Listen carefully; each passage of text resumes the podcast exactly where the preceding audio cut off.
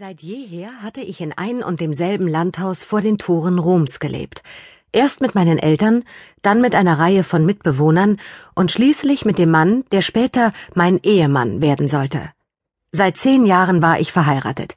Seit acht Jahren hatte ich in einer Wochenzeitschrift eine Kolumne, Sonntagsessen, für die ich jeweils sieben Tage lang, von Sonntag bis Sonntag, bei einer stinknormalen oder auch völlig skurrilen Familie zu Mittag aß, um von ihr zu erzählen. In weniger als einem Jahr geschah dann Folgendes. Mein Ehemann bestand darauf, dass wir in die Stadt zogen, ging nach dem Umzug für ein Masterstudium nach Dublin und teilte mir einen Tag vor seiner geplanten Rückkehr am Telefon mit, dass er nicht zurückkommen würde. Aber ja, es gehe ihm gut und ich solle mir keine Sorgen machen, falls ich eine Weile nichts von ihm hörte. Im Gegenteil, er habe ja gerade herausgefunden, wie viel besser es ihm ohne mich ging. Kurz und gut, er müsse sich Urlaub nehmen.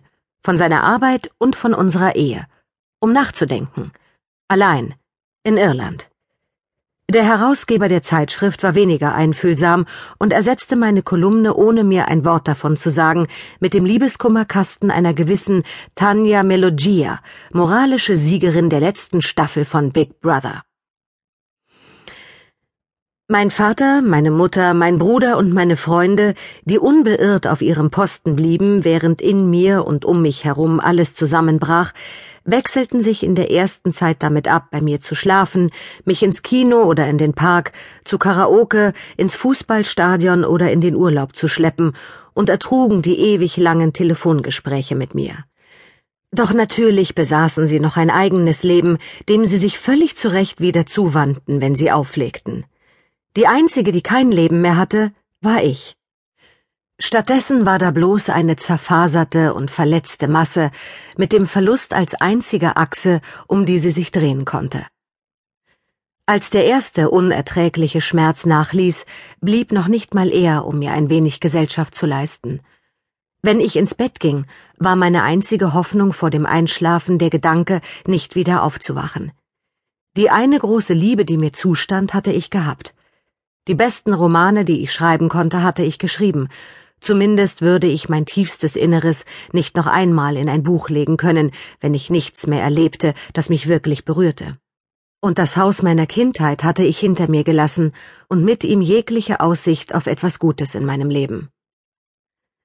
Wenn es nichts mehr zu schreiben gibt, nichts mehr zu erleben, keine Familie mehr, die mir jede Woche zumindest die Illusion schenkt, meine eigene zu sein, was soll ich dann noch auf dieser Welt?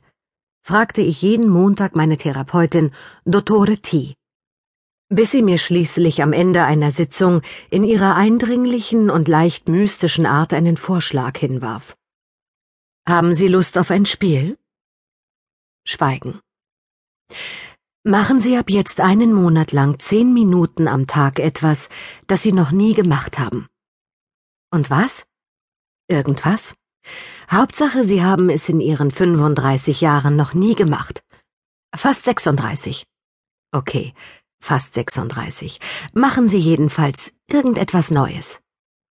Einen Monat lang. Ja. Zehn Minuten lang. Ja. Aber meinen Sie wirklich, das bringt etwas? Das hängt von Ihnen ab. Spiele sind was für ernsthafte Leute. Wenn Sie sich entschließen, damit anzufangen, dürfen Sie keinen einzigen Tag auslassen. Und dann? Wie dann? Was kann ich dabei am Ende gewinnen? Kriege ich dann mein Leben zurück? Darüber sprechen wir in einem Monat, Chiara. Bis dahin spielen Sie. Und nicht vergessen, Sie müssen vollen Einsatz zeigen und dürfen nicht schummeln. Auf Wiedersehen. Wiedersehen. Ich hatte nichts zu verlieren. Genau das war ja mein Problem. Und somit war das jetzt die Gelegenheit, es auszuprobieren. Das Zehn-Minuten-Projekt. Montag, dritter Dezember. Sonnenaufgang sieben Uhr zwanzig, Sonnenuntergang sechzehn Uhr vierzig. Pinkfarbener Nagellack. Die Praxis von Dottore T. befindet sich im Zentrum Roms, nicht weit von dem Haus entfernt, in das mein Ehemann und ich zweieinhalb Monate vor seinem Anruf aus Dublin gezogen waren.